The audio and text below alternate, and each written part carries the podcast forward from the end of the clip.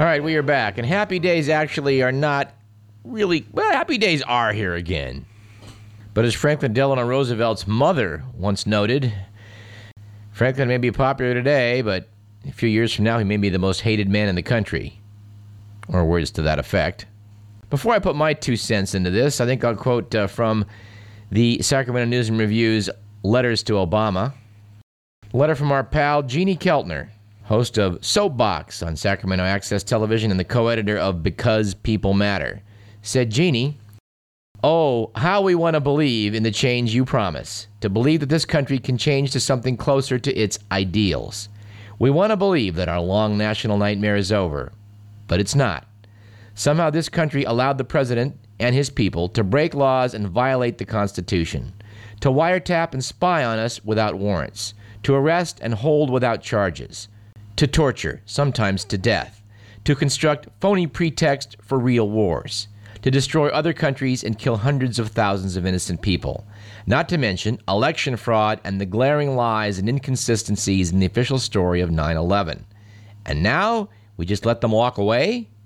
Worse, let them come back later into positions of power as the Iran Contra criminals did because their crimes and lies were not exposed, evidence was not made public, and they were not held accountable for their illegal actions? We need a public investigation to stop them from getting away, for example, with regretting that pre war intelligence was bad when it's proven that they created the bad intelligence to justify their unprovoked attack on Iraq. I don't care if they're punished, I just want them exposed. Well, we agree.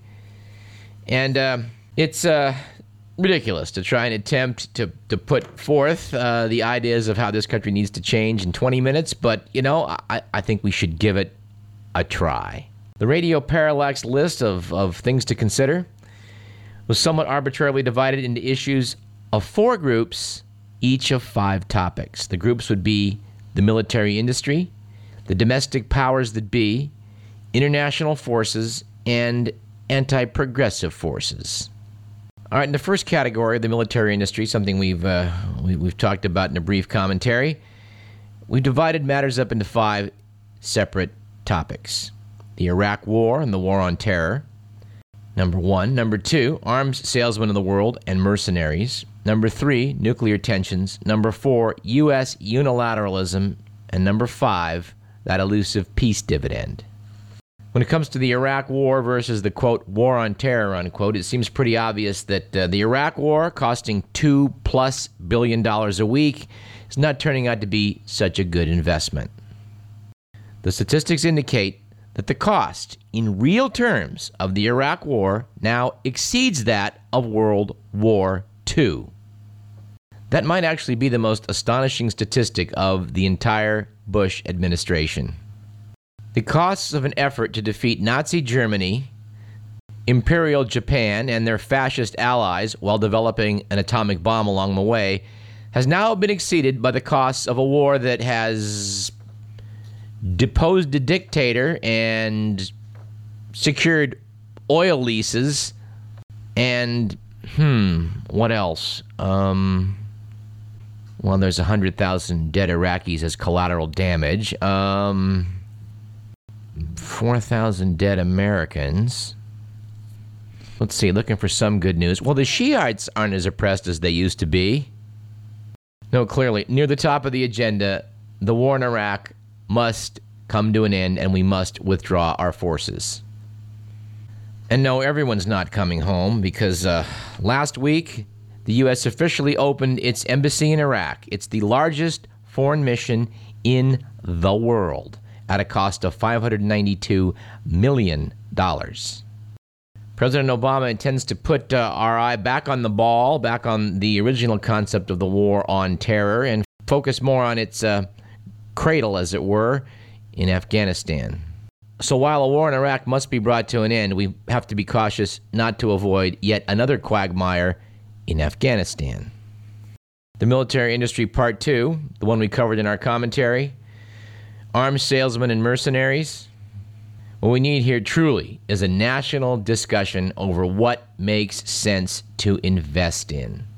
Things like a strategic defense initiative, which nobody's ever shown can work. We could safely stop funding that.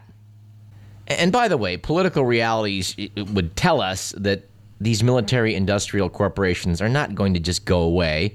So we may need to find something better for them to do, like a base on the moon, like sending men to Mars, high speed rail. A partial solution may be to redirect some of their efforts into non lethal products. Military Industry Part 3 Nuclear Tensions. The USSR ceased to exist in 1992, and yet the US and Russia still point nuclear tipped missiles at one another. Quite a few of them, as a matter of fact. So we should start, uh, start not deploying those aforementioned anti ballistic missiles as provocations while we work on further reductions in those nuclear arsenals. This spills over into the war on terror because there's probably no easier source of uh, fissionable materials than the aging Russian nuclear arsenal. Military industry part four. Well, our unilateralism uh, needs to go. They're talking about closing Guantanamo very soon through executive order, and um, one hopes that they do. This is an embarrassment for this nation all around the globe. Rejoining the world uh, family of nations may be one of Obama's easier tasks, actually. One we can certainly be pretty optimistic about. Last item on the list a peace dividend. Well, we didn't get one at the end of the Cold War. It's time we got one now. Imagine the good that could be accomplished by not spending $2 billion a week in Iraq. So, in summary, when it comes to the military industrial complex, the key is create an actual savings for a peace dividend and then spend it peacefully. All right, second cluster of items as we see it the domestic powers that be. If the military industry might be uh, the most dangerous one to our future, uh, coming up uh, a close second surely has to be the oil, coal, and gas interests. There's been some political noise for 40 years about curbing a dependence on foreign oil, but in fact, there's kind of a collaboration of foreign and domestic oil men pushing us to do exactly the opposite. These are truly powerful interests. They're not going to go away very easily. But if we're going to stop the increases in carbon dioxide in the atmosphere, we're going to have to stop burning carbon. Solar energy may be one or two breakthroughs away from meeting most more of our needs, but uh, when you consider the large areas needed for collection and the unsuitable weather in many areas, it seems unavoidable this is going to be an insufficient answer to all of our needs under even the best of circumstances. The same can be said for wind, unfortunately. So unless there's some major breakthrough in tapping the oceans or, or, or you know, geothermal heating or some other non-carbon producing uh, uh, energy source, it looks as though we're going to have to have nuclear power as one of our important options for the future. We pretty much stopped funding nuclear fusion research to any significant levels three decades ago. The big joke about fusion is that it's 50 years away and always will be. But personally, I think if we'd spent the money 30 years ago, uh, as we should have, we might be 10 or 15 years away. We might still be only 10 or 15 years away, but uh, unless we like you know throw some dough at that problem, it's uh, it's not going to resolve itself. Conventional nuclear reactors have their problems. No secret there. But on next week's program, we're going to talk to uh, Tom Blees, Davis author, about his book Prescription for a Planet, that talks about how some new reactors relying on a different type of technology might be able to burn most, most of the energy that's found in uranium and plutonium and uh, reduce our nuclear waste disposal problems while generating much, much, much more energy than fission plants currently do. So, as we see it, we're going to need solar, we're going to need wind, we're going to need nuclear powers, both types, fission and fusion. If we're going to be driving those uh, fuel cell cars around, or hydrogen cars, or electric vehicles, or whatever, without increasing the atmosphere's CO2. Clearly, among the list of not viable options are coal gasification, tar sands, ethanol, biodiesel, etc., with the caveat that biodiesel may offer a partial solution if some of these uh, these technologies that are using fungus, something we talked about in the program a few weeks ago, if that pans out, that might contribute to some of the short-term solutions to our energy needs. And before leaving the topic, I want to mention the fact that uh, the world wastes gigantic, stupendous amounts of methane in the world's oil fields by just burning it. We could capture some of that methane and use it in the short term, uh, again, to drive cars around and provide a lot of our energy needs. Uh, methane's got a problem in that when it leaks into the atmosphere, it's a much more potent uh, greenhouse gas than is CO2. So we're going to need more carbon sequestration, which, which we need anyway but nobody's sure whether that's going to be really possible on a large scale.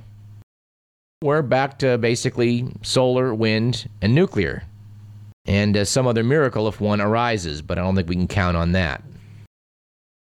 All right, we're talking about the domestic powers that be in our second cluster of items, and uh, high on that list would be uh, sensible economic regulation. Some on the left think that the free market has been totally discredited by the Bush administration I don't think that's the correct conclusion. A free market can, in many instances, uh, solve economic problems for us brilliantly. However, those who are professing to advocate it uh, for the past couple decades are people who hate the free market. They've pursued corporate consolidations, government favoritism, stock manipulations for short-term gain, uh, all of which has very little to do with, you know, the market. Things like uh, price supports for corn need a second look. That's, that's fueling some of the ethanol mania. Subsidizing cheap corn has also turned us into a nation of fat people with ubiquitous junk foods, while we're uh, uh, basically, you know, putting animals in concentration camps, which, as a sidelight, are destroying the utility of our antibiotics. Corn, uh, corn subsidies need, need a second look. And above all else, corporate welfare needs to be challenged. All right, category domestic powers that be. Part four, healthcare reform. We've got to have some kind of universal health coverage in this country while retaining private options for care. In other words, we've got to do what the other advanced industrial nations are doing. Currently, America spends a higher percentage of money on healthcare than most other industrial nations, despite not having this supposedly too expensive, universally available uh, care. So, again, we're really talking about corporate favoritism winning out over the general welfare. These insurance companies, for profit health corporations, and big pharmaceutical firms need to be held in check. That the Bush prescription drug plan, that was a classic example of a giveaway to big corporations, corporate welfare, actually restricting the use of the free market to lower prices and, uh, and really hard to find a better example of the, the hypocrisy of some of these so called market advocates. Final item of change under domestic powers that be tax reform. For the past generation, corporate taxes in America have been cut while the citizenry has made up the difference with taxes and borrowing, and then more borrowing, and then still more borrowing. And of course, while we're doing all that borrowing, we're encouraging taxable industries to ship their businesses and production overseas often by providing tax breaks to do so. That's not such a smart thing. Um, a flat rate income, income tax probably would be a good idea, never going to be implemented. Despite all the talking heads they hire to tell us that the wealthy pay more than their share of taxes, they in fact pay less. Therefore, everyone paying an equal amount does not appeal to them. I think it should be clear that if they were paying more than their fair share, these powers that be would enact a flat tax tomorrow. Our housing bubble in this country has been, been fueled by the mortgage deduction. Other nations, by the way, uh, do not let people go out and buy a second home and then deduct the mortgage interest payments. This has been integral uh, to our, our crazy housing bubble in this country and, and needs a second look. We need a simpler tax code and fewer loopholes. And we need to quit encouraging people to move to Bermuda. One happy note in tax reform Obama and his uh, Democratic allies in Congress seem to agree with the outgoing administration and their GOP allies in Congress. that we should keep an estate tax but raise the limits on it. This has been a tremendous burden on the middle class. I know people out there think this is a tax on the rich. It most assuredly is not. It's not a tax paid by Rockefellers when they die. Those of you who thought this was a tax on the rich were misinformed. And this is actually uh, already one of the initial victories of, uh, of Obama, assuming that, uh, that he and his allies in Congress are, are men of their words. We hope they are. And you know what? We've covered the military industry, five parts, the domestic powers that be, five parts, and I'm tired. I don't want to do 10 more. Let's save that for next week. And, I'd stress that I'd like to hear from you, dear listener, about what you think about what I've just said. We're going to probably we're going to post uh, our list on the website, and about every quarter, every four months or so, we're going to go down the list and try and grade the new administration as to how it's doing in these various areas. As far as the, the first grade we can give in terms of the tax reform, we're going to award an A. But you know, we, we have so much to talk about, and we've only got an hour. So let's uh, let's let's defer part two of the 20 things Obama needs to consider, and uh, talk about some news items. Here's a uh, item from the field of science that may have some bearing on politi- our political future. The law of unintended consequences uh, comes into play. In this case, of an examination of Macquarie Island, a 50 square mile dot in the southern Indian Ocean, about halfway between Australia and Antarctica. The island's a World Heritage Site. It's the only place on Earth, supposedly, where the Earth's mantle is being exposed on the surface of the planet. It was discovered in 1910. And of course, the nasty seafarers of the era began visiting it to slaughter its fur seals, elephant seals, and penguins for their fur and blubber. And when these sailors docked, the rats and mice abandoned their ships and took up residence. Following a common tradition, the sailors also introduced rabbits to provide food for stranded seamen. Noticing that the rats and mice were causing problems, they let loose some cats. As you might imagine, this didn't pan out so well. The cats and rabbits proliferated. The uh, cats fed on the rabbits and native birds, and the mice and the cats. The rabbits were stripping the island's vegetation bare. So, realizing there was an ecosystem out of control and spiraling into, into trouble, scientists stepped in. They introduced a virus to kill the rabbits, and the population went from 130,000 down to 20. But then the cats were hungrier. They began feeding on the burrowing seabirds. So researchers began shooting the cats. By 2000, there were none left. But then the rabbits began proliferating again and are now stripping the island of its remaining vegetation. They were, in fact, blamed for a landslide in 2006 that wiped out part of an important penguin colony. So now they're implementing a $16 million rescue plan that intends to kill all of the rabbits, all the rats, all the mice. Good luck with that. No, they got a shot at the rabbits. They're never going to get the rats and mice. It's a cautionary tale. Sometimes the best of intentions don't work out the way you'd hope. It's like that old nursery rhyme about the little old lady that swallowed a spider to eat the fly. Poor old lady, I think she'll die. We hope this is not a metaphor for administrative actions to come. And speaking of things that seem like a good idea that might go wrong, I, I got a quote from Jerome Ringo, who wrote an essay in uh, Scientific American Earth about the Apollo Alliance. Remember those guys we talked about? Phil Angelides' essay in the Bee a couple months ago? We don't have time to go into this in detail, but boy, what a load of hot air. Here's the only quote I'll make. In a well regarded 2004 study, my organization, the Apollo Alliance, showed that a $300 billion investment in the country's economic and energy future over 10 years would produce 3.3 million jobs. Well, maybe it will, but I have a feeling what the Apollo Alliance is interested in is the billions of dollars to be invested. I'm sure they'd like a lot of that was invested in them. Anyway, I think I'm getting a little snarky. Let's go back to Happy Days Are Here again and take a break. I'm Douglas Everett. You're listening to Radio Parallax. We'll be back with our good pal, Dr. Andy.